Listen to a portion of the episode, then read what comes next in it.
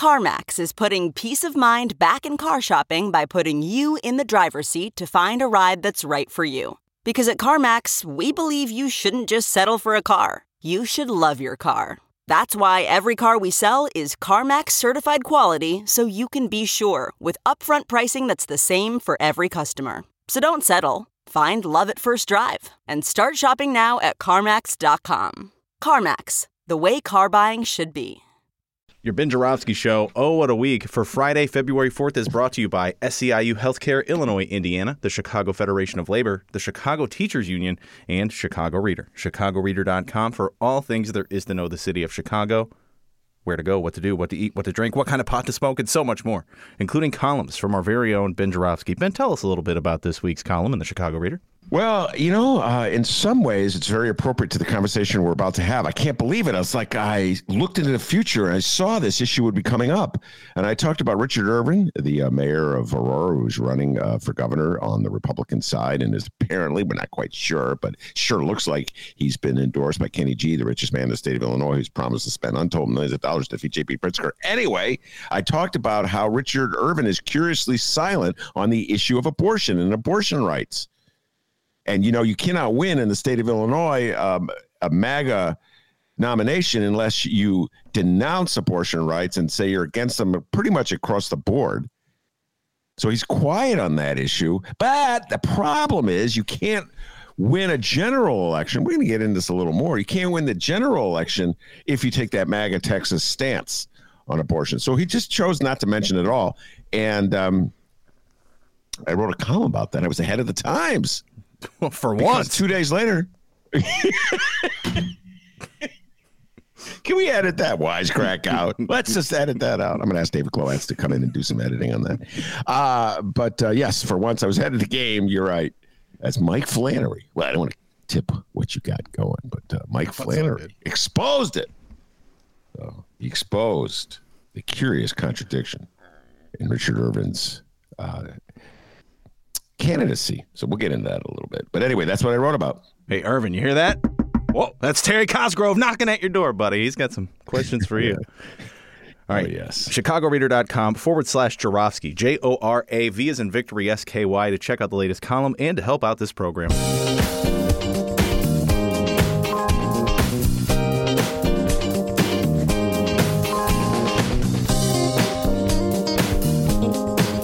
It is Friday, February 4th, and this is the Ben Joravsky Show's Oh What a Week, and with special guest Dave Glowacz.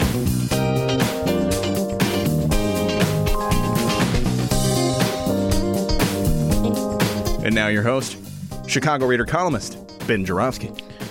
Hello, everybody. Ben Joravsky here. We're calling this Rocky Road Friday, and here's why.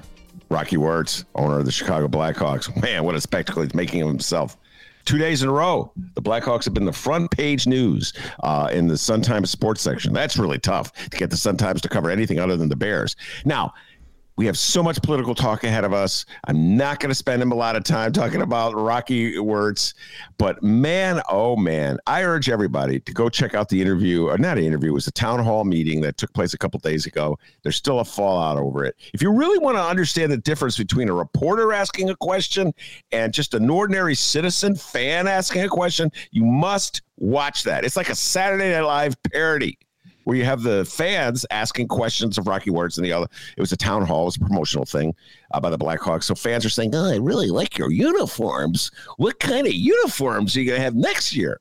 You know, doofus fans. Well, that's a good question. And then they ask a reporter, and the reporter comes in about that sexual assault case. Rocky Wirtz blew his top. So I'm not talking about it. All right, I know we're having fun here, but hey, let's talk about something crazy. So anyway, Rocky Wirtz. Uh, and I urge everybody to check out video out. We don't talk hockey in this show, and I doubt we're going to take the deep dive on it. But if you just want to see the difference between a reporter asking a question and just a normal citizen, check out the video. Anyway, D, without further ado, we got uh, Dave Glowacz uh, standing by. We're going to do a whole city council report, and I have no idea. Absolutely. I am completely in the. I didn't even call him to ask him before the show when he would share the uh, clips with me. So I have no idea what he has. It's always a little dangerous working without a net. But before we get to young Dave, you have some statewide news for us because this is Oh What a Week. Take it away, Dr. D. All right, everybody, how's it going? I'm Dennis. I think all of us are a little bummed out that that intro wasn't about ice cream. Rocky Road. Rocky Road, I know. Uh, Rocky, or about the Beatles. Actually, would have been Rocky Raccoon. Uh, let's uh, edit that out, D. Okay. How's it going, everyone? Oh, what a week indeed. Let's find out what happened in Chicago and or Illinois this week. We begin in Illinois. And how about that state of the state address from Illinois Governor J.B. Pritzker? Honestly, when it comes to these things, you've heard one, you've heard them all. I mean, it's not like this guy will be master of ceremonies one day. JB Pritzker! oh, let's make some noise! Sit up. Oh, yeah. Waiting for that day. That would be awesome. Uh, the Chicago Sky celebration. Uh, the good time. Who's ready for that budget? Come on. but when it comes to Illinois' financial status, well, it's a bit rocky. And by a bit rocky, I mean we were flat broke, all right? We didn't even have a budget plan at one time. Basically, the state was me until I was about 37 years old. But believe it or not, since a literal billionaire has been in charge of the state, been financially speaking, not only has Illinois been making a lot of dollars, it's also been making a ton of sense. Wow. You came up with that? Yeah. Did Dave Glowacz write this script? All right, so Pritzker laid out his budget address. We've legalized pot and we've legalized gambling. Let's see what's next, huh? This year, the governor is focused on paying down old bills, controlling spending, and growing the economy. Pritzker says it's the recipe he's followed since he took office in 2019, and it's paying off. Ben Joravsky, your thoughts here. Did you watch the address? Did you follow any of it at all before we get into this? Yes. Well, I didn't watch it in real time because I believe we were doing a show, uh, but I have subsequently watched uh, pretty much the whole thing uh, and read about it. And uh, it's a classic. We talk about this all the time. It's a classic election year budget. Uh, the budgets are never balanced, people. Just we, I've gone down this road before. I've gone this down this road before with the state budget and with Dave Glowacz on the city budget. By the way, uh, many many conversations with Dave Glowacz about how the city budget is never ever balanced. It's a political document. It's a political spectacle, uh, and this is a classic uh, run for reelection budget where no, no, not only no new taxes, he's cutting taxes uh, in part because there's the influx of federal dollars that Joe Biden kicked to the state of Illinois to help with uh, COVID costs. Thank you, federal government. I'd like to point out, and this is if um, if we hadn't cut the federal budget, or we hadn't cut taxes on the wealthiest people back in 2017, there might be more federal dollars for the state of Illinois. Uh, and there would be more or less a progressive way of raising it because federal taxes are, uh, of course, more progressive than um, the state of Illinois' uh, taxes, and definitely more progressive than property taxes. I just got my property tax bill, and I'm really kind of upset about that. Um, so, yes, classic election year budget. The Republicans are fuming. Uh, Dennis, uh, about it. They uh, there was a great line by Jimmy Durkin. Gotta give Durkin credit you know, the, uh, the, the Republican leader in the House. He came up with a great line. I can't remember what it. You know, having said this, day, I can't remember the line. Oh, but great. Durkin, I'm giving you credit. It's a funny line. Whatever it was, it was fu- funny line. So yeah, uh, clearly they're just kicking some money to people. So one less problem for Pritzker to have to run on. It would be a tax hike. He goes, I'm giving you money. It's really kind of hard to run against an incumbent who's giving you money. Well, big problems do become big problems when you let small problems sit. But I did want to ask you are there any other things that we can legalize to make some damn cash around this state? I actually believe we should legalize all drugs. Okay. Absolutely, Hard every take. single drug. Harden the paint? Uh, Yes, I've been advocating this for ten years, and of course, every Democrat goes, "Ben, could you not say this to me directly to my face because I don't have to like say yes, legalize heroin." Really curious what Dave Glowacz's opinion is on legalizing heroin and opium and cocaine, and but I'll bet you he won't reveal that. Uh, but do you want to legalize all prescription drugs? aren't they all legalized anyway? I They're mean, so you could drugs. get them without a prescription, No, I think you should get prescription. I think all these drugs should get prescriptions. including cannabis. Uh, well, it's cannabis. You don't need a prescription for cannabis. So where do you draw the line? Good question. just asking. Just asking. Yeah. Uh, do I think we should legalize all prescription drugs just so you get them? Nah, make you go through the doc. You got to go through the doctor. I still say that. Go to the doctor. Uh, but yes, I draw the line at cannabis. It's legal. Anybody can get it. What about cocaine? Do you need a prescription for cocaine? Good question, Dave. I don't know the answer to that question. You just have to know a, a physician. Yes. And then the physicians, I mean, the corrupt physicians who'd be writing scripts. We're not going to get into uh, that, but uh, so yeah, yeah, we raise a very good question. Like, how do you the like the fine points of the Ben Joravsky legalizing legalization plan have not worked them out, Dave? Uh, give me a weekend, all right? I'll get back to you next Well, week. let's kick it to the policy committee. Yeah, I'm a policy committee. Hey, I did a better job than Richard Irvin. At least I addressed the question. Oh, that's what I was going to say. I, yeah, I was hmm. expecting you to pull an Irvin there and just duck and dodge, but you, you said ah. words. Kenny G, hit, hit up Ben. He may be your guy. All right. If you missed the latest budget address, congratulations. You're not a nerd. And don't worry. Here are the highlights. If approved by the Democratic led General Assembly, Illinoisans will see temporary tax relief when purchasing groceries and gasoline. We can afford to suspend the state tax on groceries in the coming year and have the state make up any lost revenue to local governments so we can bring some relief to families at the checkout counter. Is that true? Who knows? It's election. You make all kinds of promises. Can they uh, suspend taxes on groceries and uh, still have money left over to give uh, to localities? I don't know. I don't think JB Pritzker knows. Even Dave Glowacz doesn't know. But why? Nobody is like has the ability to prove you wrong. You know, the Tribune could or the Sun Times or some investigative reporter could do a long, intense investigation. you know, into whether or not that promise will be is possible to achieve. But the reality is, it's an election year budget. You make all kinds of promises, and then you deal with the reality in, in the following year and the next year. I remember Rauner's last budget. Do you remember that was the only budget he had? Just did that to get a Rauner invitation out of Dennis. So I'm not quite sure I believe him when he says that. As much as I love JB Pritzker, uh, I'm not quite sure I believe him when he says, "Oh yeah, I'll cut the grocery tax and we'll still have money for Alton, Illinois." All right, and you know Ben Joravsky's ears perked up when he heard this. Homeowners will get a bit of a break on property taxes. It's time for every local taxing district to take a long, hard look at reducing the burden of high property taxes they impose on their local residents. And at the state level, we can also take action. I propose immediate property tax relief funded by the state surplus. If we double the property tax deduction for Illinois homeowners, we can bring relief to nearly 2 million Illinois taxpayers. Yeah, well, uh, I what I've my proposal is to take my tax bill, which is outrageous, and just divide it among all the guests who come on the show.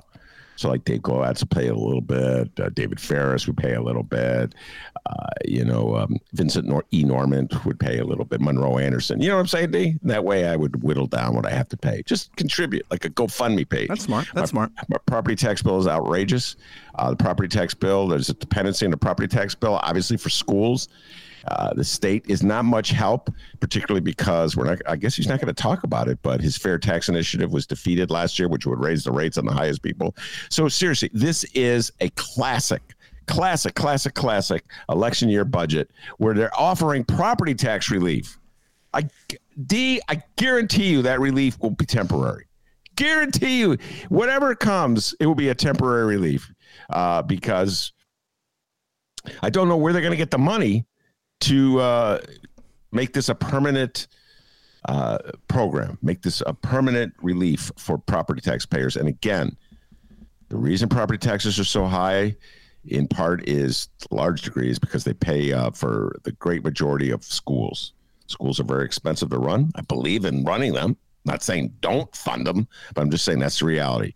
And in the state of Illinois, uh, we put the greatest uh, dependence on the property tax. The property tax is our chief fu- funder of public schools. So there's really no way of getting around it, ladies and gentlemen. That's why your property taxes are so high. Governor J.B. Pritzker says the state will end the fiscal year with a $1.7 billion surplus. The massive bill backlog that contained bills past due for as long as 500 days now contains only unpaid general funds bills averaging 15 days old. And that $3.2 billion structural deficit Well, today I'm pleased to announce Illinois will end this fiscal year with a $1.7 billion surplus, the first of its wow. kind in more than 25 years. JB Uh, yeah. Uh, I'm sure all the people, you couldn't see it, ladies and gentlemen, with all those cheers that when Pritzker said that, those were the Democrats cheering. Uh, the Republicans aren't cheering because the Republicans are outraged that he's playing budget games in an election year. Like they wouldn't do the same thing. But that's what happens. Well, you play budget games every year. Uh, you do this in the state level, you do it at the local level. Not so much on the national level, do you know what I'm saying? Because it's just such a gargantuan uh, deficit that it's just hard to just put it in your head.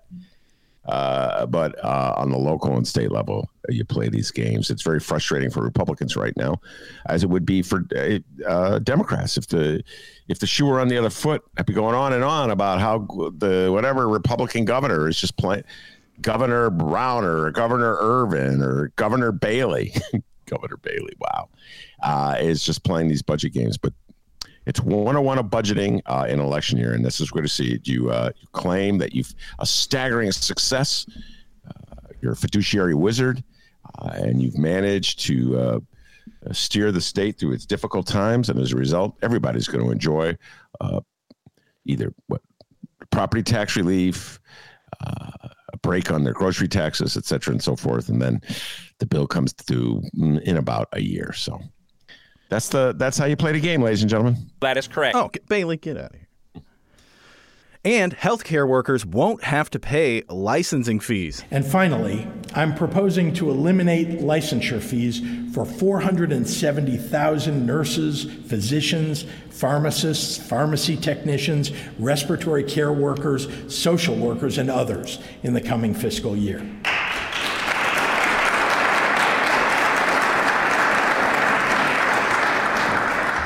Let's recognize the burden our healthcare workers have borne and give them a much needed reprieve. Yes. Uh, and by the way, I've really been thinking about Dave Glowacz's question to me. Sorry, D. While you were playing that, I was wondering would I allow people to buy heroin without getting a doctor's prescription? I'm really like struggling with this one. Because while I got to get a doctor's prescription, let's say for my blood pressure medicine, do we even but I don't need one for aspirin. Does heroin fall into this category? And I'm really Dave, I don't have an easy answer for this one. You really threw a curveball at me. Well, there's this whole issue there's this whole issue of um, standards control, right? Because if you were all, all of a sudden able to buy your uh, blood pressure medicine from the same guy that you get, say, your Coke, how would you be assured that the quality would be okay? Right? That, that your heroin, I'm sorry, that your heroin, sorry, I don't want to talk about your heroin, uh, that your blood pressure medicine wasn't laced with fentanyl, you know? Yes, that's a great question. On the other hand, you have this vitamin industry. I don't think anybody is uh, overseeing that at all. So it's like we pick and choose. You really opened up a can here. We like pick and choose like what drugs we really regulate uh, and uh, the tight controls. And I'm sure Big Pharma has a hand in all this. Do you get what I'm saying? So I you've thrown such a curveball at me, uh, young Dave Glowacz, that I'm gonna have to really take the deep dive on this one. Uh, and decide whether I think heroin uh, should require a uh, doctor's prescription. I'm not even sure a doctor's prescription would satisfy the concern you raised. Like you could have federal and state oversight on on the deliverance of drugs uh, without needing a doctor's prescription to get the drug. For instance, aspirin, as I just said when we buy a bottle of aspirin, we uh, assume that it is legitimately a bottle of aspirin. It's not cut with stuff that would really harm you. So you don't need a doctor's prescription for that. So I'm not sure that the issue of protecting the safety of the public from the drug is is the is the key here. The key here is do you need a doctor intervening uh, before you get your heroin? I think um, I may be on the Joe Rogan side of this thing. I just threw Joe Rogan out here and say, no, we don't need a doctor. Just something right here. Actually, I have no idea if Joe Rogan has a position in this. Sorry, Dennis. Uh, yeah, we're we're no. uh, JB Pritzker, great election year budget. Republicans are frustrated. They don't know what to say. They're going to have to come up with a different issue to run on. My guess, my guess, This is not really that uh, dangerous of a guess. It'll be crime, crime, crime, crime, and more crime. All right, more highlights from the budget address. And stop us if you heard this one. Pritzker also called on Republicans and Democrats to work together to get things done. He also said his Democratic Party will fight efforts to pull back on voting rights or women's reproductive rights or misguided efforts on how to manage the pandemic. Translation and we're not turning into Texas anytime soon. The governor received quite a bit of praise from his Democratic colleagues, and of course, his Republican opponents somehow found a way to find a problem with a boring as budget speech. Isn't that right, Sue Rezin? although it's a good start in the right direction for the governor to recommend something that we've been talking about for for several years what he has proposed is just a one-time fix that will save approximately a billion dollars we say that those tax credits should be made permanent across the board jason Barickman, what does it look like to you it looks like the governor's proposing temporary tax relief coupled with permanent spending increases and while that may sound good today, what we know is that tomorrow that's going to cause problems for uh, for Illinois. Yeah, well, uh, I got news for you, uh, Republicans. You're not. You're just frustrated because you can't land a punch because he's giving you the tax breaks. And yes, they won't be here next year because they have the money is needed to fund programs that you want as much as Democrats want. So you don't have solutions for the. Big we saw this with Darren Bailey, and uh, really good job uh, by uh, Rich Miller. Got to give him a, a shout out. Uh, Rich Miller, the ace uh, reporter who covers so much Illinois politics, Capitol Fax, uh, about how Darren Bailey, when he was a school board member downstate, voted for property tax increases to fund the schools, and he said in justification for those property tax increases that the state's not providing enough assistance for public schools. Uh, and so, what does he do when he gets elected to the state house as a state rep? He votes against increasing uh, state funding for education. So, Republicans, you guys are locked into every bit as much of a BS mode as Governor Pritzker is.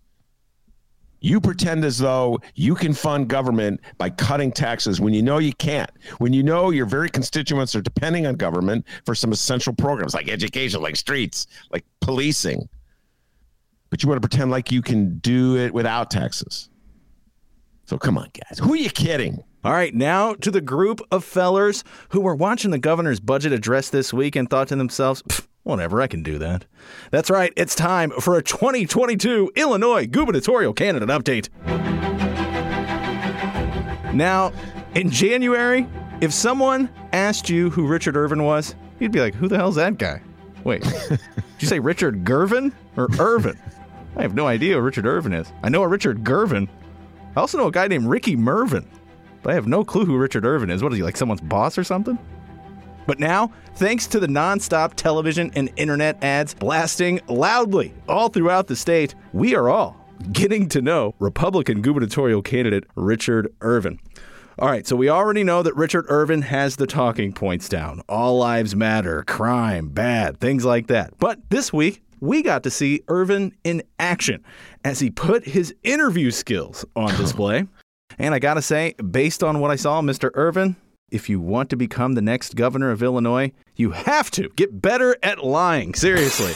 Not a good liar, this Irvin. So, uh, Irvin, he gave two interviews uh, to local TV stations. I have audio from both WGN and Fox 32. I'd like to hear it. Here it go. First up, WGN and Tahman Bradley. Bradley began with the billion dollar question. That question being so, are you funded and controlled by Illinois' richest man, Kenny G, Ken Griffin, or what? I mean, I'm nobody's pushover. You know, I'm nobody's puppet. Uh, puppet. I'm my own man. Has Ken Griffin told you what he wants? You know, let me tell you. So, I, the state of Illinois, they've got a lot of problems. You know, crime is out of control, taxes and spending are out of control. Ben, he's no one's puppet. That's a classic pivot. Uh, so, are you? Uh, have you talked to Kenny G? A very specific question by the reporter. Very specific, specific question. Have you talked to Ken Griffin, and has he told you uh, anything? What he wants to hear from you?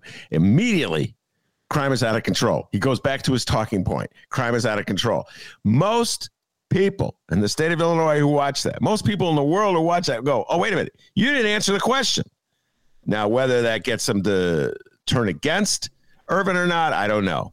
Uh, but you said he's not a good liar. I'm not sure. I think it's it's like the issue is did you have you talked to Ken Griffin? It's either a yes or no question. It's a yes or no answer. Yes, I talked to him. Well, what did you talk about? That's none of your business. You know what I'm saying? that that would be a non-lie. I see what you're saying. I see what you know what saying. I mean. Yeah. So it's like there was a a yes or no question, and he did not answer it. Uh, and uh, so there's an art to not answering a question. There's an art to not answering a yes or no question. And he's clearly not mastered that art. But I wish he would be open. I wish he said, Yeah, I've talked to Ken Griffin. Uh, and what has he told you? Well, Ken Griffin's big number one concern is that we lower taxes on wealthy people. And I've assured him that under a Richard Irvin administration, I will not raise taxes on the wealthiest people. I think that would be an honest answer to the question. I could not really object to him on this front, D. But uh, no, that's not a very honest answer to a direct question. Irvin then shared his thoughts on Pritzker's budget address. Do you support freezing the grocery tax, property tax rebates, and a pause on the cost of living increase in the gas tax? Listen, the governor's uh, new tax scheme is just a gimmick. It's a gimmick, my man. Yeah. Again, did not answer the question. It was a yes or no question. So you should say, yes, I propose it. But let me just say this I think we should make it permanent. Man, I should be training these guys. I know what you're going to say, Ben. You're going to say, Ben, you didn't do such a great job when Dave threw that question about prescription drugs at you. Well, okay, I'm not a perfect. he, he generally caught me off guard with that one. But I could do a better job on that one. You just yes or no. If you ask yes or no question, you start with a yes or a no. Now, we did learn that Mr. Irvin is somewhat of, of a philosopher. If you're asking me, do Black Lives Matter? My question to you is, don't they? Ooh. Huh? Right? Right? That's deep. well, we all know this is a very contentious uh, issue here in the state of Illinois. Black Lives Matter uh, is a political movement that's a, uh, hmm, really, really taken hold in this country uh, over the last three, four. You guys, everybody knows this, and the issue is: Do Black lives in particular matter? Because the issue confronting so many cities, uh, the number of black people who are being killed by cops. That's how this issue arose, and so uh, so many people in this country very uncomfortable asking that question and delving into that and not wanting to acknowledge that police are doing anything wrong turned it into all lives matter which is a sort of a way of skirting the central issue of is there a problem with the way police police black communities so richard irvin who is a black man his first commercial came out and he came out and said all lives matter. And that is saying where he stands on this particular issue of policing black communities. And now he's trying to sort of squeeze his way out of that one d. Duck and dance his way out of that one. So duck and dodge his way out of that one. So i i'm not this is a tough one. Again maga wants to hear all lives matter Many people in the state of Illinois, particularly black voters, want to hear Black Lives Matter. I don't know how he's going to get out of this one, D. All right. So that was his uh, performance, I guess you could say, from WGN and Tahman Bradley. Up next, the prize fighters stepping in. That's right. Fox 32's own Mike Flannery talked with our Republican gubernatorial hopeful. I have two clips here, and boy, I tell you, Flannery, he does not pull any punches. He declined to rule out raising taxes or fees himself, but said he would propose some permanent tax cuts. He could not name any specific state spending he would have to eliminate. Because I don't hear a right. single cut. No, no, no, absolutely. And I don't hear a promise to rule out tax and fee increases. You know, and I don't want to make empty promises to to the residents of Illinois without identifying what the issues are, identifying what can be cut. But we, we did, did exactly that as mayor of Aurora. All right. See now, folks, that's that's what I was getting at earlier. Republicans know that uh, your taxes bring you services and goods and that you want. But they and they also know you hate paying taxes. So they're going to promise they're going to cut your taxes, but they're not going to say how it's going to affect the services you want. That's a duck and dodge. That's the game they play. That's the game they've been playing all along with this uh, Pritzker's budget. You know that. But you may just hate taxes so much you're going to vote for anybody who promises to uh, cut your taxes. Fair enough. That's where your stance your stances. Uh, but uh, I do not think, uh, D, you can run in the state of Illinois on a blanket promise just to cut taxes uh, without um, dealing with the issue of what services are going to cut as well. We learned that with Bruce Rauner. But Flannery was not done yet. Irvin said he opposes abortion, but declined to clarify several important points. Pro life. Any exceptions for rape, incest, the life of the mother? You know, there, there's always exceptions: rape, incest, life of the mother. You know, things. You would allow considered. abortion in those circumstances? You would allow abortion in those circumstances? I think we're done. The campaign, of course, is not done. It's just getting going. All right, Flannery. I think we're done, and that's that's that sums it all up. That that's just like I think we're done. Man, he doesn't even try to. He doesn't even attempt to do a duck and dodge. So that's that that's going to be really difficult. Uh, the issue of reproductive rights, and you know Terry Cosgrove, Personal PAC, uh, and all their allies throughout the state will be raising that issue. Is Richard Irvin and his running mate uh, Avery Bourne, who's downstate state rep, very much against abortion rights. Has voted against them all the time. Raised proposals in the in the state house to re- pretty much would effectively outlaw abortion in the state of Illinois.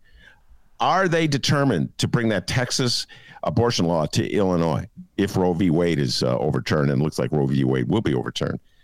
So he, Irvin can't answer that one, and he's like, Kenny G, help me out. And all the money in the world that Kenny G has cannot buy an answer to that question, or at least a legitimate answer to that question.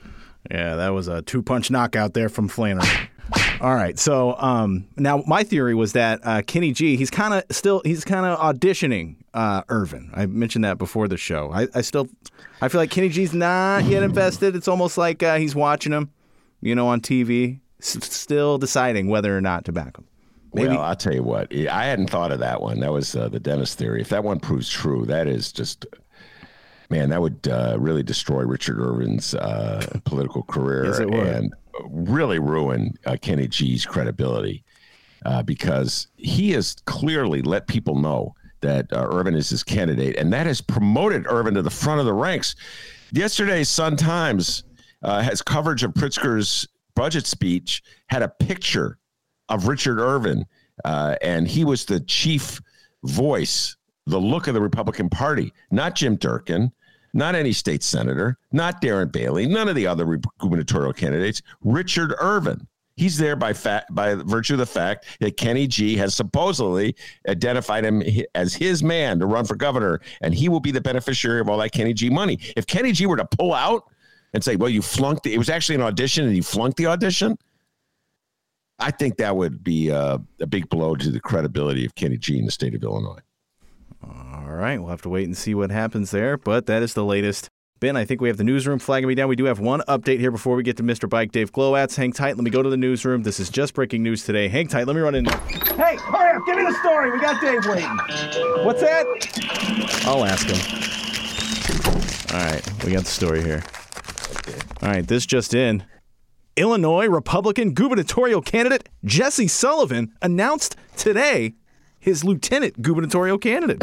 Oh, I thought you were going to say dropped out of the race. No, no, still in the race. Still in the Oh, race. God.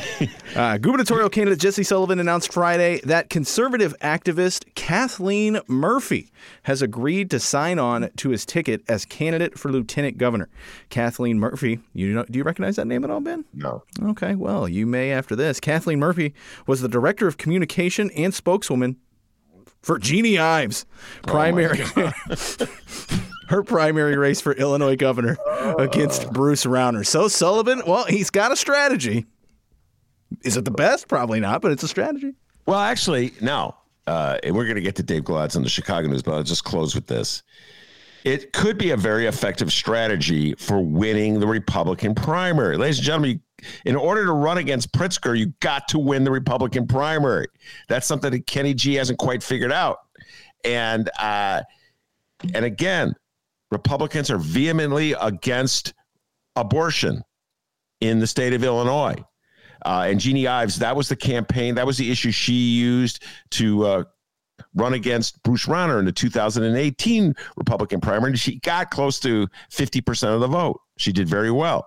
So by going to get a Jeanne Ives ally, Jesse Sullivan is sending out a clear message where his position is uh, on abortion. He's already put that on his website. So if if Flannery would ask Jesse Sullivan for his position on abortion, I guarantee you he wouldn't say that he was for abortion in some instances, like uh, Richard Irvin said, and then oh he started panicking. Oops, and then the aide had to say it's over. So you know what?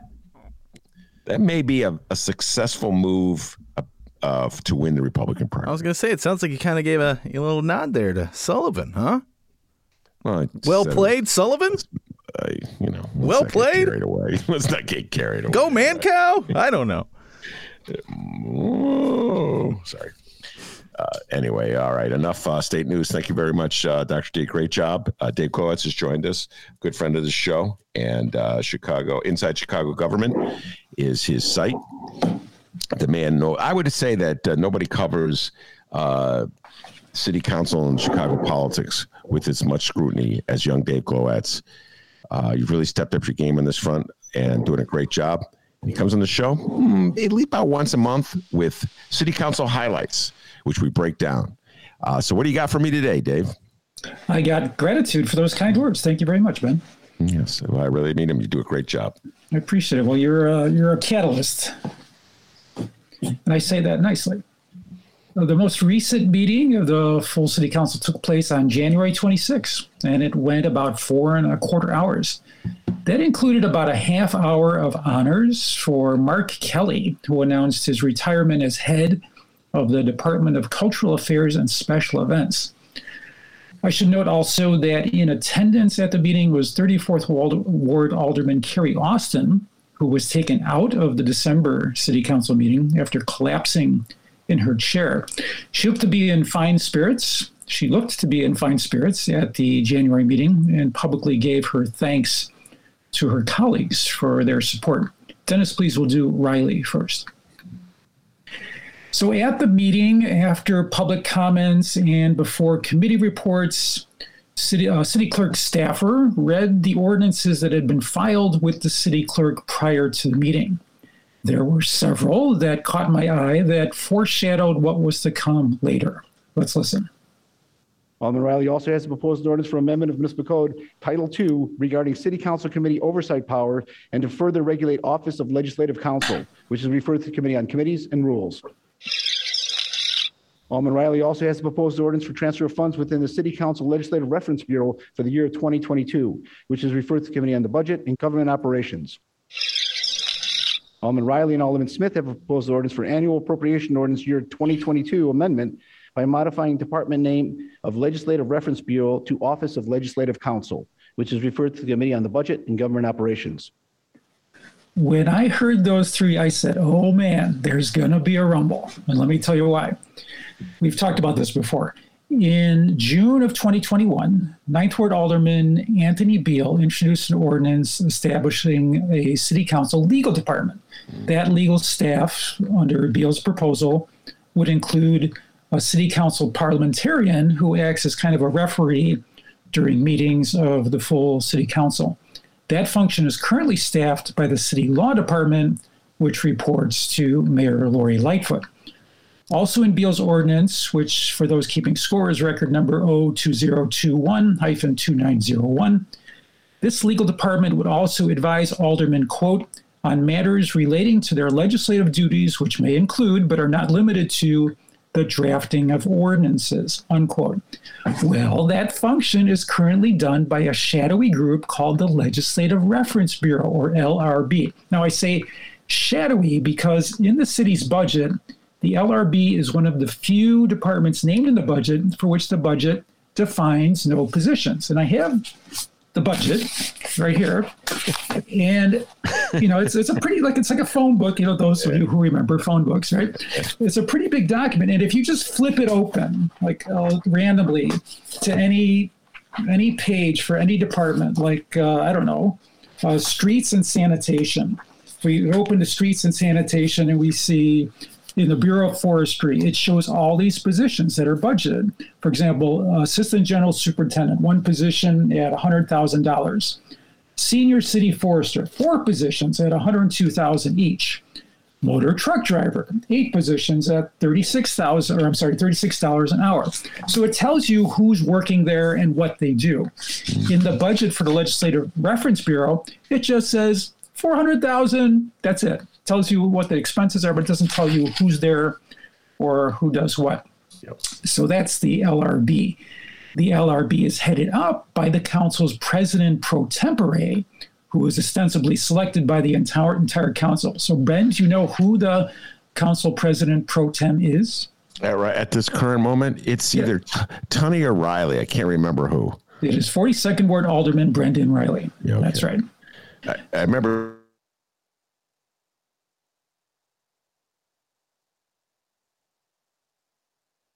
So, Dennis, please, we're going to do Law 1 next.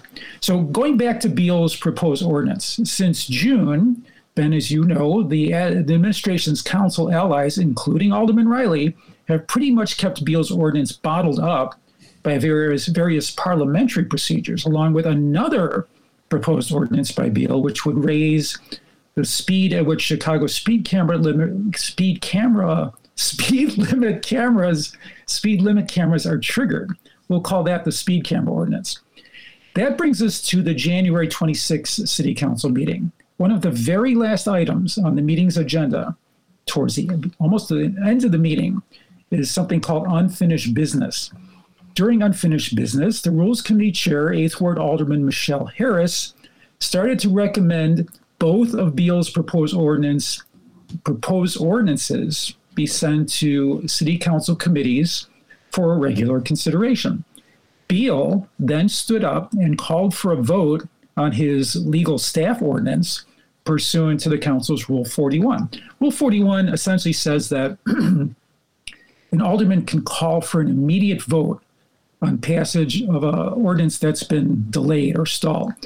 After he called for that vote, debate began, which we're going to hear starting with Sixth Ward Alderman Rod Sawyer. Let's listen. Alderman Sawyer. I know it's been a long time and I know he's frustrated and I support him in this effort 100%, but I do think that we need this to be heard before a full committee. Alderman Dowell. That is exactly the words that I was going to say. This is going to cost us some money. We have not even discussed what the financial requirements will be for this particular position. I think it would be inappropriate for us to vote it up or down because we don't even know what we're voting for. Alderman Reilly. And in reviewing Alderman Beale's ordinance, I think there's a lot of good in there. For the last three or four months, I've been working with the Legislative Reference Bureau lawyers to refine Alderman Beale's ideas here without having to go to outside counsel, but by converting our own lawyers, Legislative Reference Bureau, into the Office of Legislative Counsel and then providing them some supplementary funding through an appropriations amendment through budget. It also very clearly defines the role of this new office as really focused on parliamentary procedure and it stipulates that these lawyers should not be advocating for or against the passage of legislation, but simply to provide objective procedural support. And the hope is that, that Alderman Beale and myself and others can, can work together to get a good final product. I'll be circulating this new draft ordinance that was introduced today, as well as a fact sheet and another sheet that it kind of shows the differences between Alderman Beale's proposal and my own. Look, I've stood up here and used parliamentary procedure to defend our authority as aldermen, dividing questions and the like. I am someone who believes we need to have our own independent counsel. Alderman Beale's ordinance has good things in it, but it doesn't even say how we're going to pay for it. There is no appropriations amendment attached, and it doesn't even define the duties. I think that Alderman Beale conceptually has a good idea. I would argue the ordinance that I've submitted, and I encourage you all to read it, goes a bit further. It also reinforces our ability to have subpoena powers and enforcement of those subpoena powers, something that is lacking in the Alderman's version. So I'm not saying mine's better. I, I think it is. Alderman Smith. I remember that when we fought to get an independent inspector general who had authority over city council, we called every single alderman. We rounded up co sponsors. We went the fight through committee and then to a very closely divided city council vote. When we did COFA, having an independent council office of financial analysis, we called a lot of people, tried to build support. Now, I haven't gotten a call from Alderman Beale. I don't know how many of you had to discuss the substance of what is being discussed. But Alderman Beale, as the proponent, the proponent of an ordinance, really bears the burden of collecting the responses and the support of his ordinance. With real respect to Alderman Beale for feeling passionate about this issue, he hasn't done any of that. Alderman Osterman. All 50 of us believe that we should have a legal counsel unlike another colleague of mine that suggested we just pass something and then figure it out afterwards, I would hope all 50 of us would want to take 30 days to look at Alderman Beale's proposal, look at Alderman Reilly's proposal, have that go through the budget committee where we can ask the questions, offer input. It's that important, I would think, to wait 30 days. Alderman Thompson. I want to give credit to Alderman Reilly because I utilize the LRB and I, I, think that has become very independent and they've been doing an excellent job. Sometimes in the past, if you went and talked to them, immediately you get a phone call. Now you talk to them and there is that confidence that what we work on is truly confidential. I do want to commit, I, I think as Alderman Osterman mentioned, maybe it's 30 days, but quickly get working on a solution, whether it's a reconciliation of the two or you can answer some of the questions that some of us have, Alderman Beale, then we can address that. And then if there's two competing, I do support what you're trying to do. I don't want you to think I'm dodging this because it's not. Yeah, a lot to unpack there. And uh, the really issue here uh, is who controls the city council, the mayor or the alderman? Uh, and so nobody like directly said that. I think uh, Alderman um, uh, Thompson got at that a little. That's Daley Thompson uh, from the 11th Ward. Uh, if you're forgetting Patrick Daley Thompson, I really think he sounds like Richard J. Daley. He, he he's morphing into Richard J. Daley as we speak. Uh, he's going to talk about preserving disorder pretty soon, but. Um, that that clip, and I'm doing this as a paraphrase. Uh, I don't have the exact quote, but he said something along the lines: uh, "If we talk to, to the council uh, in the old days, there was an immediately a phone call, and now there's some uh, confidentiality. Uh, I presume what he was saying when there was immediately a phone call. If you raised a concern, if an alderman raised a concern with one of these aides whose job it was to uh, help the alderman uh, deal with parliamentary procedures or legislative material procedures, and if the alderman raised issues that may differentiate with the mayor, the phone call went to the mayor's office. I think that's what he was saying, and this is. Uh, it, I, that's my guess of what he was getting at. Uh, so the really and, was- and supporting that Ben is the idea that we don't ever hear about what the Legislative Reference Bureau does, and, and if you try to look at what it is, you open, you know, it has a website. Actually, it has its own website, and if you go to it, it just talks about, you know, it, it, it provides support to aldermen, and it has an entire page with a bio of Brendan Reilly devoted to it and um, you, as I said, you look in the budget, you can't see even who works there. Yeah. So no. yeah, I, I, agree that uh, there there's some if if in fact what uh, Thompson says is true, that uh, it, it, has a reputation for being a back channel to the mayor's office for all you know aldermen who are trying to uh, uh, do something that the administration might like that it might be underutilized simply because people don't know whether they can trust it. Yes. And there's a good reason they uh, can't trust it because all, as we point out, uh, we have a legislative branch, the city council. We have an executive branch, uh, the mayor, but the mayor controls the legislative branch and has since uh, Harold Washington's days. And that means that the mayor determines who will be the heads of all these committees, uh, which the committees, the committee chairs control the legislative process. Uh, and so when Anthony Beale's on the outs with this particular mayor is claiming, uh, is calling for more independence, uh, an independent bureaucracy for the city council that would give it the protection it needs to uh, come up with its own proposals, come up with its own budget analysis, and also have its own parliamentarian determining like what's out of order, what's uh, in order, you know, uh, in a city council debate, as opposed to the mayor making that determination. Uh, that's direct what challenge, a confrontation with the mayor, and the mayor doesn't want that, and the mayor controls these legislators, these aldermen. So Alderman Michele Smith, a mayoral ally, Alderman Brendan Reilly, a mayoral ally, Alderman Harry Osterman, a mayoral ally. They're going to be a little reluctant to come and join uh, Anthony Beale's crusade. And by the way, Anthony Beale was a little reluctant to have this crusade when Mayor Rahm was the mayor, a point I always like to make. Because uh, he was very much a Mayor Rahm uh, ally. He was a Mayor Daley ally. And pa- just the thought of Patrick Daley Thompson, a Daley, talking about, oh, really worried about the mayor knowing what I'm saying. I'm really concerned. Just the thought that a Daley would have an independent thought. You know what I mean? To be worried about a powerful mayor. Hello, the Daleys were powerful mayors that controlled everything. So you this should, be, rhetoric, should be worried about the feds, actually. Yes. Dave Glowacz gets a little dig in there. Uh, Patrick Daley Thompson, I believe, has been indicted uh, for um, some very convoluted, complicated scandal involving banks. Has he been actually indicted? I just yeah, yeah, yeah. Like, and, okay, and we, we, we have had fun before about naming the other um, two aldermen who are under indictment. That is correct. Uh, and um, so, uh, yes. Wait, wait. Are you you gonna tell us? Yeah, Carrie Austin and uh, Ed Burke. Okay, just make sure that you're keeping keeping score. Yes, uh, we've had. I actually had a long uh, conversation about this stuff uh, with Adolfo Mondragon uh, and Byron Sigcho-Lopez, the alderman of the 25th ward, because uh, they're the ones who've taken to the Supreme Court uh, a, uh, a challenge to uh, the ability of indicted politicians uh, to, or any politician to spend uh, campaign dollars on criminal defense fees. So it's kind of fresh on my mind. Yeah, imagine if they couldn't, like uh, Ed Burke or Michael Madigan, couldn't use their campaign funds to.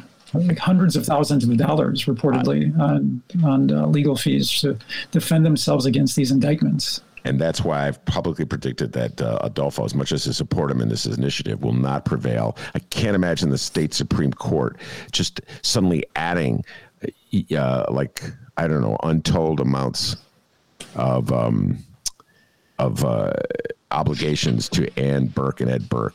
Ann Burke, of course, uh, Supreme Court justice. She's the Chief Justice of the Supreme Court, and she's married to Ed Burke. Anyway, that was so, so getting back to to this debate, as it were. Uh, one of the things I found interesting was that Alderman Reilly sort of outed himself as having stalled Beale's ordinance because he wanted to work behind the scenes to do it his way. And, you know, you, you got to wonder, like, is there a connection? I just posed the question is there a connection between the fact that Reilly heads the Legislative Reference Bureau. That's you know part of his uh, sort of you want to call it power base, and he is working. Uh, he, uh, he's proposing an ordinance that turns the Legislative Reference Bureau into an office of legislative counsel, essentially mimicking what Beale has proposed. Yeah, I feel uh, this is a classic case. This happens all the time in the city council, uh, Dave, where uh, an alderman will introduce a proposal, uh, and the mayor realizes that he or she uh, it may be in their best interest to uh, pass the proposal, but they don't want to give credit to the alderman who dared to introduce something without their approval. So they get a another alderman, an aldermanic ally, to introduce a very similar proposal, and then they can say claim title to it. Uh, so this sounds like that's what's going on here. Did you notice where uh, Reilly said in the clip that you played? I'm not saying my proposal is better than your proposal, although it is.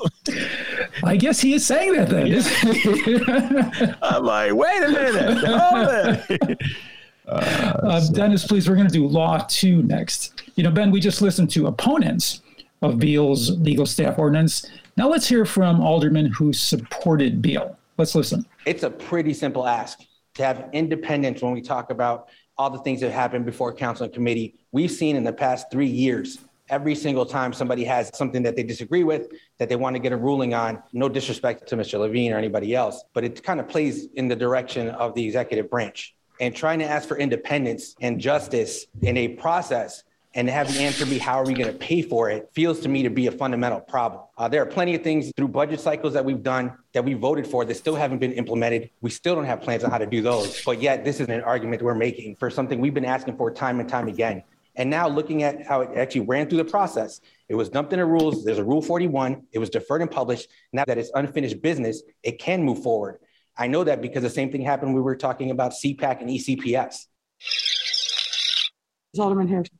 I have talked to most of you over the years about us having an independent counsel because every time the ruling, there has never been one time when the ruling has been on the favor of anybody other than the mayor. And we have said it time and time again. And here is somebody that introduced it. And what did we do, Alderman Reilly? We deferred and published it so it couldn't get heard. So don't stand up here and tell us that this is a conversation. You didn't want to have the conversation. Mayor, you call upon us all the time to pass things and we work out the details later. So this is not unusual. Either you all want somebody to have your back or you don't. And if you don't, stand up and say it, but stop playing this game. Alderman Reilly. Since my name was mentioned in debate, I'd like to respond to that. Again, we can't revise history here, colleague. Uh, this has been discussed since before Mayor Lightfoot took office. Before she was sworn in, many of us have had these conversations with this mayor. So, with all due respect, Alderman Beale, this is not some new idea that he cooked up. And yes, I've been participating in the parliamentary maneuvers to slow it down because I knew I was working on a better version, I would, I would argue. Alderman Lopez. A lot of this conversation that we're having today is filled with contradiction. Jumping without knowing all the facts is something we do routinely in this body. We approved universal basic income without having the program set, but we knew what we wanted to do. The reason we're here is because the Rules Committee did not report this out in October. As of right now, there are 67 pieces of legislation in the Rules Committee that have bypassed the 30 day requirement in our rules of order to be voted out. Clearly, we need to address this matter, address it in a way that has been advocated for, and we could get to the particulars because clearly so many people have been concerned about this issue, but nobody has stepped up to support it to move it out of committee, except perhaps Alderman Beale, most dedicatedly doing so every meeting. And we have two Rule 41s today, one that's properly noticed and one that's not. And even that's a matter of question. Alderman Beale. I have attempted to take this to committee and do it the right way. Because we all send stuff to committee and say, you know what, let's work it out in committee and let's make some amendments. But when your voice is being silenced, where you can't even bring something to the floor that's beneficial to us, it's a problem, y'all. We talk about money. I don't see anybody jumping up and down about the executive order that was issued last month to spend over a million dollars without consulting with us. That's in the budget committee. I guarantee you, all of you all have my word. The next 30 days, I will work with the budget office. I will work with the administration. I will work with anybody to put this together that will be beneficial for us. If we could have brought this to committee, we could have worked all this out. But there was a concerted effort to shut it down.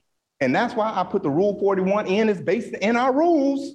I followed the rules to make this happen. Now, I take exception to my colleague that put this ordinance in today because last month he said, I want to work with you as long as it comes through LRB. I don't want nobody in this body to control this legal counsel.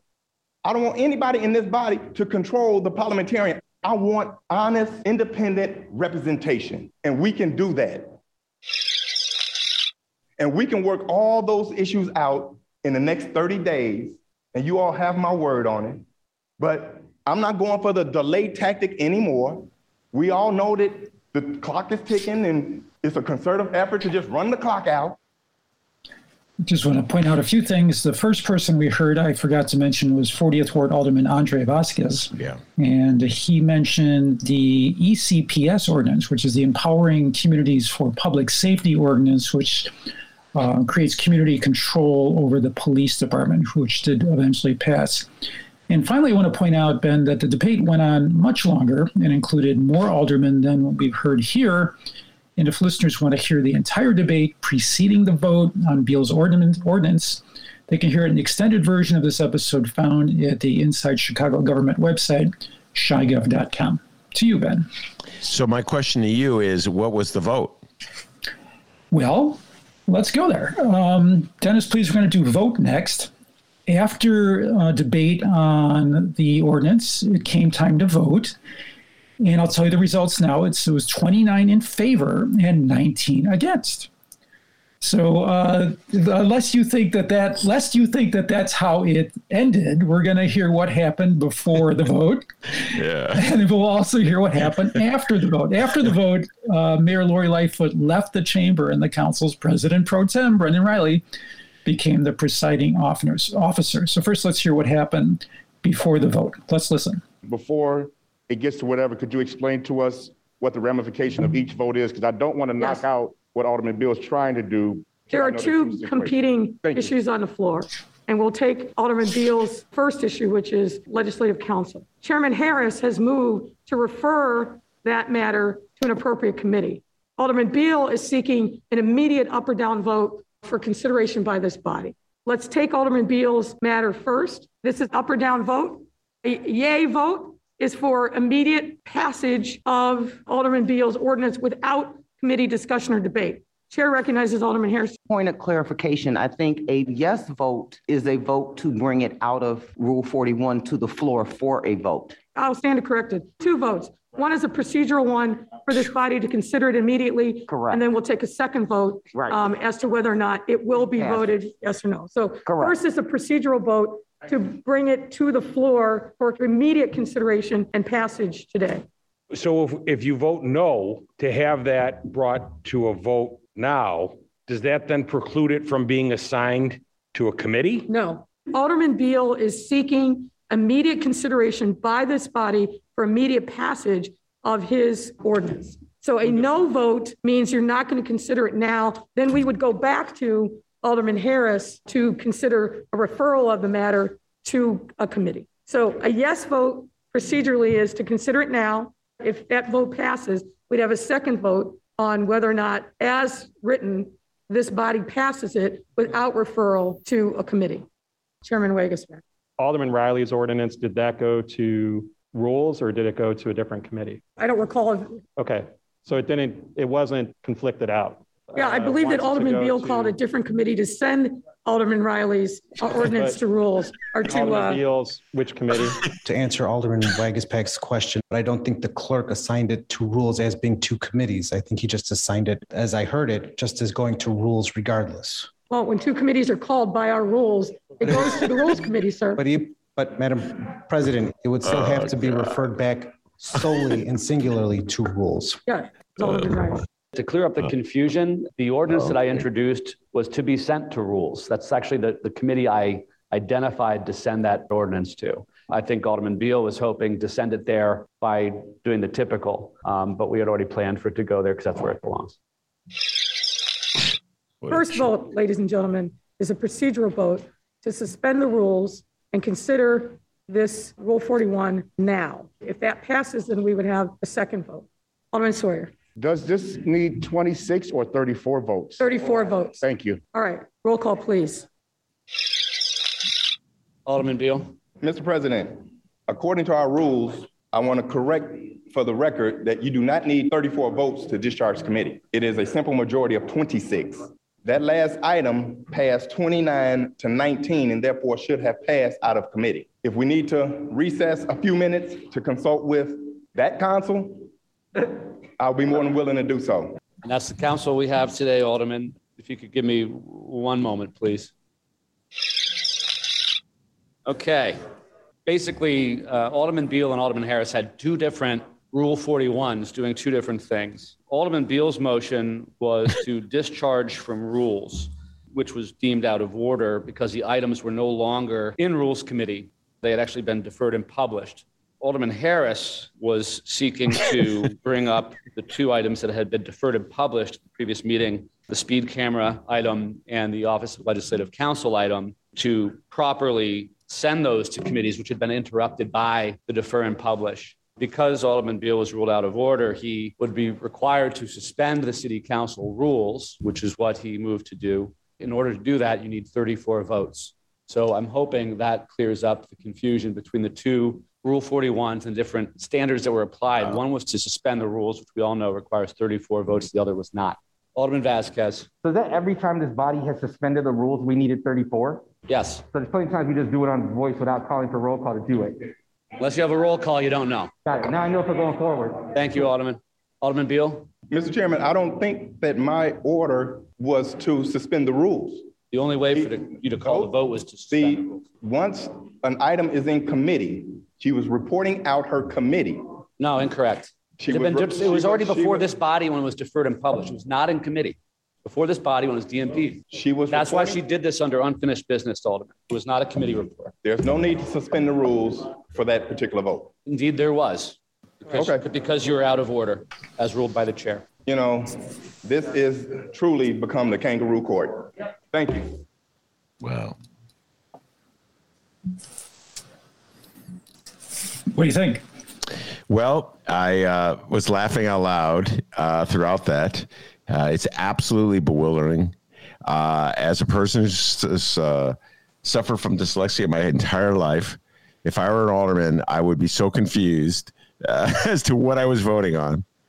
And uh, but it underscores the basic point that Anthony Beale is making, uh, and that the city council uh, is controlled by a bizarre collection of Byzantine rules and regulations that are generally uh, enforced by the mayor, or in this case, the mayor's allies, Brendan Reilly. That's the guy, the judge, if you will, uh, deciding what the vote should.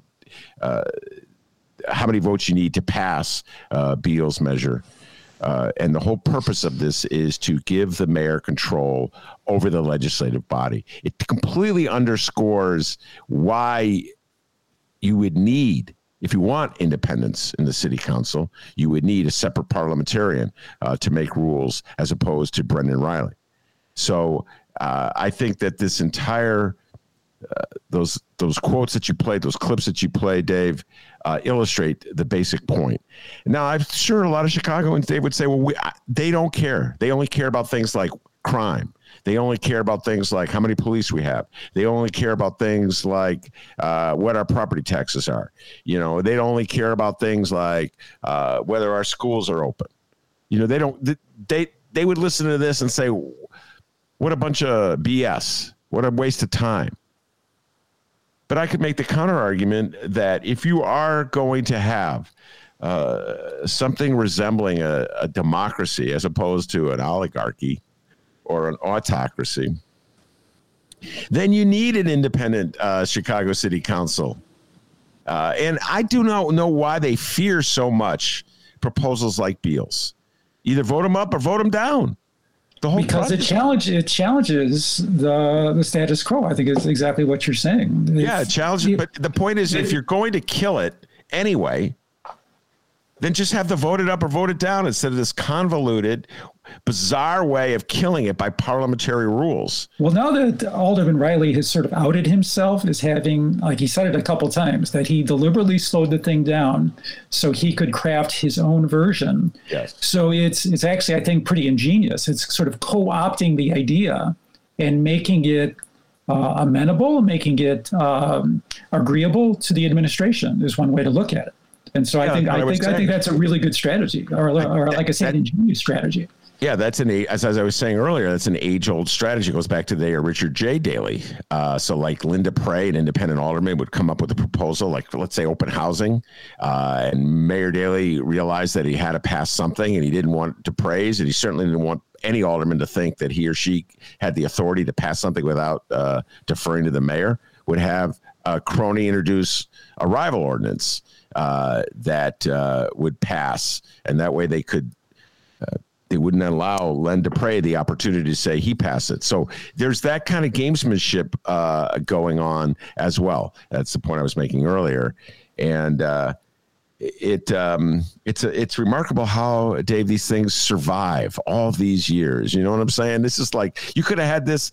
Well, I don't think you would have had so many aldermen vote against Mayor Daley back in the '60s, but this is essentially the kind of same kind of games that have been going on in Chicago uh, City Council since the '60s. Yeah, you make a good point. 19 there were 19 votes in support of uh, moving this thing to uh, the floor for passage. And for what it's worth, my read of the City Council's rules is that uh, Lightfoot and Reilly were correct that the motion to take a vote on an ordinance that hasn't had prior committee approval, that motion, according to the rules, requires a two-thirds majority, namely the, the 34 votes, a threshold that apparently, evidently, this did not uh, reach. And the reason that you know Beale is confused about it and other people probably are confused about it is because I think that Reilly and his allies deftly, agilely used the rules in a series of delay tactics, namely defer and publish, and um, uh, calling two committees in the past so that when it is being sent to committee, it goes to rules. And you know, it's really just using the rules to create delay and confusion, and it worked out pretty well for them too. I yeah. think. Uh, yes, so confusion works to the advantage of the powers that be in the city of Chicago again, uh, and we'll be curious to see uh, what Reilly comes up with and whether it passes, and what the substantive differences are between what Reilly proposed and what uh, Beale proposed, or if it matters at all. Will there be a legitimate parliamentarian who will, uh, from the city council, who is independent of the mayor, who will rule? On it, matters like this going forward. Uh, I guess uh, we'll be uh, waiting to see that, Dave, uh, in future reports. And the ordinance, uh, for those who want to look it up, who want to read it, Reilly's ordinance, I'm just looking for it real quick here. It is record number, it's pretty detailed, 02022 hyphen 420. And that's a nine page ordinance that um, details Reilly's proposal of legislative office of legislative counsel. So let's, uh, Dennis, please, let's do emergency next. So we're going to leave that aside and we're going to go on to a, another item of unfinished business. In early December, let's go back a little bit, the Lightfoot administration introduced an ordinance that doubled the dollar amount of emergency goods or services that the Department of Procurement Services could buy without city council approval. The limit was $500,000, and this ordinance would have increased it to a million dollars. And the administration said at the time that is because of the rising costs of goods and commodities, namely water treatment chemicals, that it needed to move quickly to pay for the increased costs without city council approval. At the December 15 city council meeting, Alderman Beale and Lopez moved to defer the proposed ordinance, meaning that couldn't be considered for approval to the council's January meeting. So in the January meeting, it came up as one of the unfinished business items. This piece starts with the Budget Committee Chair, Third Ward Alderman Pat Dowell. Let's listen. Under unfinished business, I have one item that I noticed pursuant to Rule 41. That's a substitute ordinance concerning an amendment to the municipal code regarding emergency procurement authority, which was deferred and published December 15th, 2021 as SO 2021 5647. Alderman Lopez. This matter was debated at length in the Budget Committee. There were a number of us who had concerns about giving the administration continued emergency powers, particularly when we have the ability to meet virtually within 48 hours to discuss any pertinent spending matter. When this matter was deferred at the last meeting, an executive order overruling us was issued, doing exactly what the law said because we wanted to discuss this more. If this fails today, the executive order issued by the administration will be in effect until this body takes up this issue. So I think we should take up this issue. And I would ask for your no vote on this matter. And just so the record is clear, the stunt of deferring and publishing this would have precluded us from having chlorine supply to make sure that we continue to provide safe drinking water for the residents of this city. I will not let history be rewritten by convenient comments from those who have a different agenda. We needed to get this done. We got it done when it was deferred and published. Yes, I issued an executive order, Chairman Dow. I think you should let the body know that the executive order expires. It does. When this passes. That is correct. Alderman Hairston. So it was in committee and we held it in committee and then an executive order was issued for it to be done No, anyway? that's Okay, not I'm- correct. I'm lost on the, It was voted on in the committee. It came um, out of committee. It came out of committee onto the floor, and then it was deferred and published by Mr. Lopez and others. okay. Executive order was done. Okay, you are not the mayor. I am not, I'm not, I'm, this me and her. On, Alderman Car- I Cardenas, I don't will need an recognize you. interpreter. I will recognize you. I can understand. Okay. So it was deferred and published and it's to come back today, but in the interim, there was an executive order entered allowing the authority to go ahead and do this. Yes. Why are we bringing it back up again?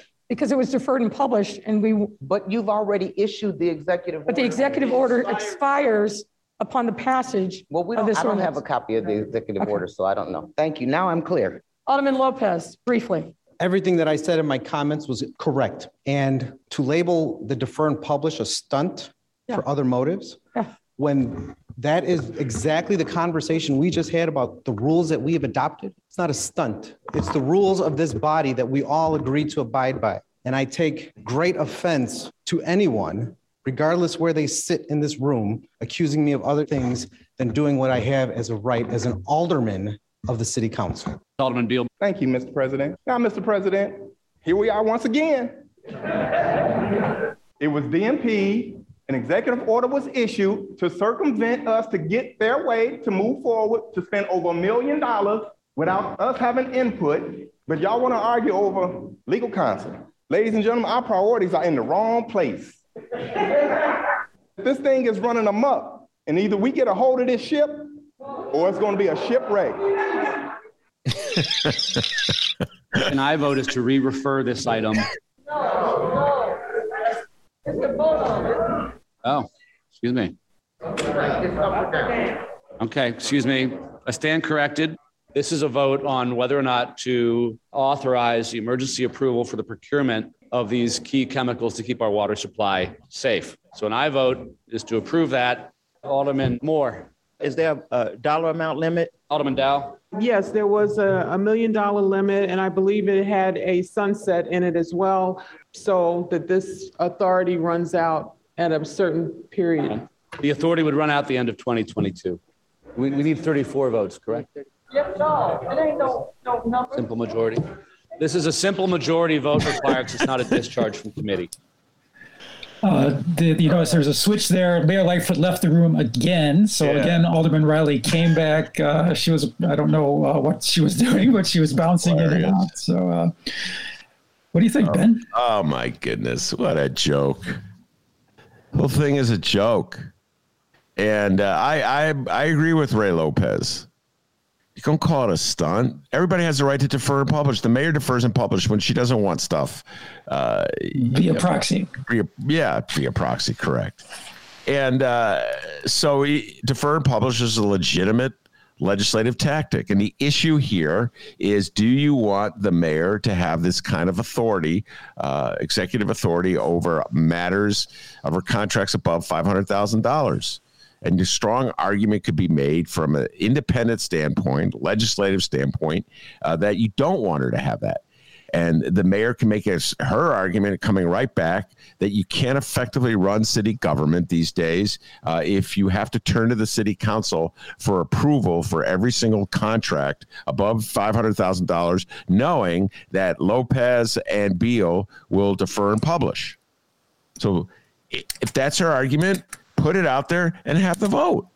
And, uh, but this these games that we play, Dave, uh, where we have a rules committee that is just the repository for things the mayor doesn't want, uh, and she lets that happen, and then looks the other way, you know, when. Um, when her allies dump stuff in the rules committee that she doesn't want to deal with, and then she cries how challenging it is to run government uh, when you have such council processes. It just exposes sort of the uh, double standards and hypocrisy at play here. Uh, and I'll point out, as I always do, uh, Raylo and uh, Anthony Beale are relatively new to this. Uh, they did not object to these tactics or so forth when it was uh, mayors Emanuel and Daley doing them. Uh, but I think that this underscores the need uh, that uh, to have some kind of independence from the Chicago in the city council over the mayor. Either that, or just let the mayor be the dictator and the tyrant that runs absolutely everything in the city council. And notice um, Alderman Hairston's, Fifth Ward Alderman Leslie Hairston's uh, comment that why are we doing this if the executive order stays in effect, you know, to the end of the year anyway? Yeah. And uh, it's an interesting question, right? They didn't actually have to take a vote on this because the mayor had gotten what she wanted through executive order. Yeah, and she said that the exec. What was her response? That the executive order uh, requires this vote. Uh, it, it's it's really perplexing. No, what she said was if the ordinance passes, yeah, then the executive order is nullified because Yes. it's replaced by the um, by the ordinance. But they do the same thing. So you don't. They did from the administration standpoint. They don't have to pass the ordinance. Yeah, I, I guess she just wants this to be the governing uh, city council, enabling her to uh, spend up to a million dollars. Uh, but uh, I I, uh, I sympathize with uh, Lopez and Beale because my my sympathy is almost always going to be with having more oversight over the mayor. I feel that the history of Chicago politics has shown us that all powerful mayors who have uh, the control, complete control over budget matters, it's not a good thing for the city. Uh, so more oversight from the city council, I think, is imperative. Uh, uh, and so I have to say that at this particular time in the city council, Beale and uh, Lopez are sounding like Scott Waguespack from about six uh, years ago. And I was with Scotty back then, so I guess I got to be with him now, just to be consistent, Dave. And in closing, I'll just say that this passed forty to six. 40 to. Oh my god! So, uh, who are the six? Do you know who the six votes? I'm just curious. Do you know? Uh, I can look real quick. Forty to six. Beale, Let's see. Lopez. Uh, it was voting no were Beale, Burke, Lopez, Jeanette Taylor, Byron Sigcho Lopez. Looking, looking, looking. It's a long list. Yeah. Jim Gardiner. Wow, Jim Gardiner of the 45th Ward. What a bizarre collection of no votes. And I'll just say, Ed Burke, what a hypocrite. Ed Burke, uh, the 14th Ward Alderman, uh, he was the master of parliamentary maneuvering to give the mayor uh, even more power uh, than uh, than Lori Lightfoot has when the mayor was uh, Daley and the mayor was Emanuel. Uh, and now, uh, because he's had the political fight uh, with Lightfoot and he's on the outs, he's now he's now voting against absolutely everything he did when he was the finance committee chair. It is a very bizarre uh, situation in the Chicago City Council. Uh, and Byron Sigcho-Lopez, I also want to point this out. I, I mentioned this already. Uh, is the one who has gone to court uh, to effect would uh, if he's victorious would keep Ed Burke from uh, being a, allowed uh, and uh, able to spend his uh, campaign uh, finance uh, donations on his criminal defense fees. So, what an unusual coalition of six no votes, to put it mildly. But that's where we are in the city council. Well, I got one more. Dennis, please, we'll do safe next. Now, Ben, we're going to leave the uh, full city council meeting and jump to a January 21 meeting, the Committee on Public Safety. Little background. There's an organization that investigates police misconduct called the Civilian Office of, of Police Accountability. The former head, which is called the Chief Administrator, Sydney Roberts, resigned last May, after which Mayor Lightfoot appointed Andrea Kersten, the interim chief. When the mayor introduced Kersten's appointment to the city council at last November's city council meeting, opponents of Kersten delayed consideration of the appointment by the Public Safety Committee. Why, Ben? Oh my goodness, we talked about this one. Kersten was the one. Her report uh, was uh, regarding Anjanette Young, the raid on Anjanette Young's uh, uh, apartment, uh, named the police officer who was killed, uh, and uh, as um, Officer Ella French. uh, Officer French, uh, having done something wrong, and there was outrage, uh, demands that she not have named Officer French, particularly after Officer French was killed uh, in the line of duty, a tragic death. Uh, and uh, that brought up the whole issue of, well, what should we edit reports or do they exist independently? You know what I'm saying? And uh, yeah, so we discussed this. I can't remember when we discussed a couple months ago. I want to say. Yeah, this raid that you're talking about of Anjanette Young happened in 2019, and Ms. French, Officer French, was one of the officers in the raid. And then subsequently, when COPA produced its report on the raid, it named her, and she had died just before that report came out. And so, uh, people, uh, aldermen I would call very pro law enforcement uh, got their hackles up and uh, adamantly opposed. I think 20 of them wrote a letter in opposition to Kersten's appointment. Anyway, Kersten finally got a hearing by the Public Safety Committee on January 21 for arguably confirmation of her nomination by the mayor. Um, and the committee was supposed to vote on her confirmation. In this piece, we'll hear one of the committee members, 38th Ward, Ward Alderman Nick Sposato, speaking during the questioning of Kersten.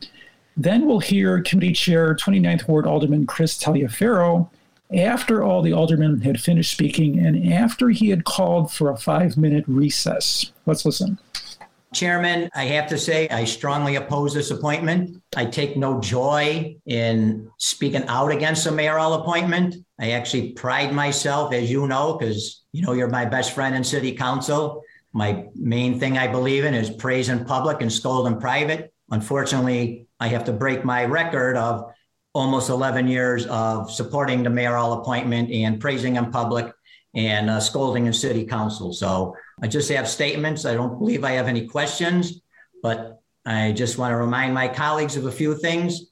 Mrs. Kersten and me have a bit of a history from four years ago. I tried to contact her about something numerous times without a call back. I was very frustrated about it. At a budget hearing, when I finally knew who she was, because I never knew who she was, I admit I somewhat aggressively came up to her and somewhat scolded her, maybe raised my voice. And, you know, I, I wasn't my normal, nice, friendly Nick Sposato that I usually am. After that, I was basically told by her I was, I was being very inappropriate, which maybe I was, maybe I wasn't. I did talk to the inspector general because I didn't know how to handle this about at this time reaching out to COPA. And he said to contact them, as long as you're not trying to sway or change anything, you're not doing anything wrong. Uh, I made it perfectly clear. If she had a problem with me, she could report me to the inspector general, but she outsmarted me and, and reported me to the Board of Ethics. So with that, I, as you and as many members of this committee or council, I believe that we all contact commissioners, deputy commissioners on behalf of our constituents, friends, neighbors, whatever businesses, whatever. I contact commissioners on a regular basis, many, many, many times on people I don't know, not even my constituents. I know you yourself contacted me, Chairman, one time to help a constituent of yours. Certainly, many colleagues reach out to me for help with police and fire, and I'm certainly thankful I could, when I could help. And as you know, we saved the job of a kid that was uh, one of your constituents uh, that the city wanted to fire, which I thought was you thought was wrong, and I thought was wrong. So I don't think we're doing anything wrong, and we're trying to help people. That's what we do. Uh, we're here to help people. So uh, this is by no means an attack on the mayor. I've been very supportive of the mayor from day one. I like to think I'm one of her biggest supporters, but this is not a nomination I could support. This is something that I once again strongly oppose. I would ask the rest of my colleagues to oppose this. And I would also like to bring up another thing. Two thirds of this council and over half of the members of this committee supported EPCS. I know I always mix up the acronym, but that organization, that you say right in there, guys, those of you who support ECPS, you want the committee or the commission, I'm sorry, to appoint the director of COPA. So I don't see how any of you individuals could be supporting this nomination when something you fought hard for, worked hard for, spent a lot of time on it, I just don't see how you could support this nomination and how you wouldn't be waiting for your own commission to appoint the director of COPA. So with that, I'm not going to belabor um, my disappointment in this nomination. I once again ask my colleagues to support me in the opposition of this appointment. And a lot of this, some of it's personal, yes, it is, but a lot of it is I'm looking out for my colleagues.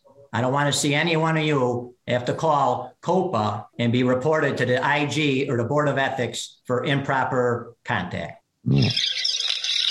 Committee on Public Safety is back in order. Uh, we're going to hold this item in committee and we'll move on to item number two. Uh, the item is item number one is being Chairman. Chairman Nick Sposato, Chairman, Nick. come on, Chairman, this is not right.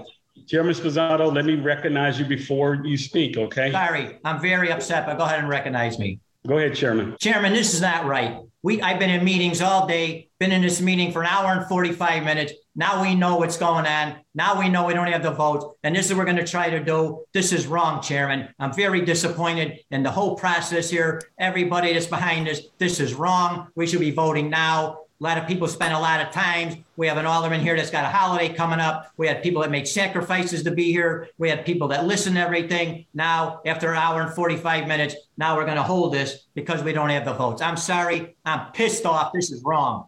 Chairman Sposato, that's noted. And um, as I said earlier, it's being held in committee. One point of clarification, Ben. Um, Alder Sposato pointed out that the ECPS ordinance, which I talked about earlier, one of the provisions, uh, and let's back up a step, the ECPS ordinance provides that um, citizens of Chicago elect uh, a commission that oversees parts of the police department. And one of the things it provides for is that that body, when it is uh, assembled, because that hasn't, uh, those elections haven't happened yet, is that that body would select the head of COPA. But in advance of that happening, the mayor has gone ahead and decided to nominate Andrea Kersten to be the permanent head of COPA until ECPS uh, kicks in. So that's what he was pointing out. Yeah, and uh, so the, they held the vote uh, because they didn't have the votes, correct? Yeah, and that happened. Uh, we didn't hear it, but uh, after all the discussion happened, Taliaferro, Chairman Taliaferro, had a, a several minute recess. And we could imagine, we don't know, that he checked with the administration and said, you know, it doesn't look like it's going to pass. Let's, you know, let's see if we can hold it off until we can, you know, we can lobby some more aldermen. Yeah, I uh, I'm with uh, Nick Sposato on this one. Alderman Sposato, I'm with you on this one. You got the votes, you don't have the votes. And uh, these again, these are the games they play. And this whole uh, this whole show, uh, Dave, is the games the city council plays. Really, the mayor plays uh, in controlling the city council to sort of stifle debate or divert uh, the debate in her favor uh, to win uh, at all costs. Because it, a mayor who can't control the city council is viewed as a quote unquote weak mayor. And so it's very important to control the city council. And if the city council does not want to approve uh, Kersten because of the issue of uh, putting, uh, ultimately putting uh, Officer French's name in that report, then they have the vote. I, I personally don't believe that she should be voted down for that. I don't think that you should amend uh, official city documents just because they're politically inconvenient at the moment. On the other hand, the objections that uh, Alderman Sposato raised uh, in in the most in that tape you played shows that she's kind of autocratic, you know, and uh, mean spirited. So I probably may have voted for her against her on that matter. But uh, yeah, the games they play to give the, the mayor complete control over the council, uh, the and um, sort of stifle democracy. I'm with Nick Sposato on this one. I think they should have had a vote. I'm ready. So, what do you? What's your prediction, David? Are they going to uh, round up the votes for her? Or are they going to quietly uh, move on to some other candidate? I don't know. It, it depends on whether they can actually, because they, they've been holding this for a little while now, and um, presumably they would not have brought it to the Public Safety Committee if they didn't think they had the votes. Yeah. So um, it's probably razor thin. And, you know, she's interim chief now. I don't see that the administration has anything to lose by just letting her stay interim chief, because eventually the commission will choose, yeah. you know, the next one. So I don't, I don't, I don't know if it's a fight worth. I don't know how much uh, more they want to put into this fight. Absolutely, good point. That's all, all right. I got. That's excellent. Uh, good job as always, Dave Glowacz. Uh, and uh, there you go, Nick Sposato. I agreed with you. All right, Alderman Nick Sposato, my old friend uh, perhaps the most conservative member of the Chicago City Council. I agree with him on that last point. Uh, all right, Dave Glowacz, uh, tell folks if they want to see more of your work where they can go to find it.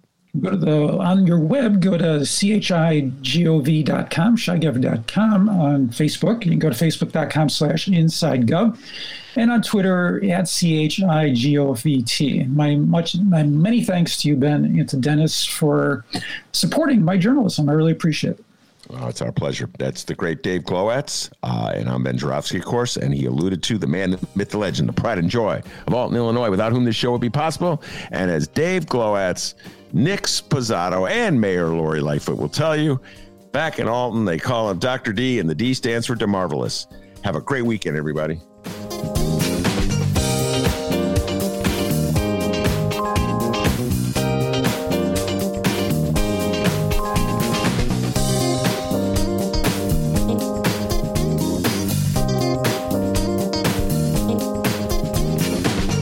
said he opposes abortion, but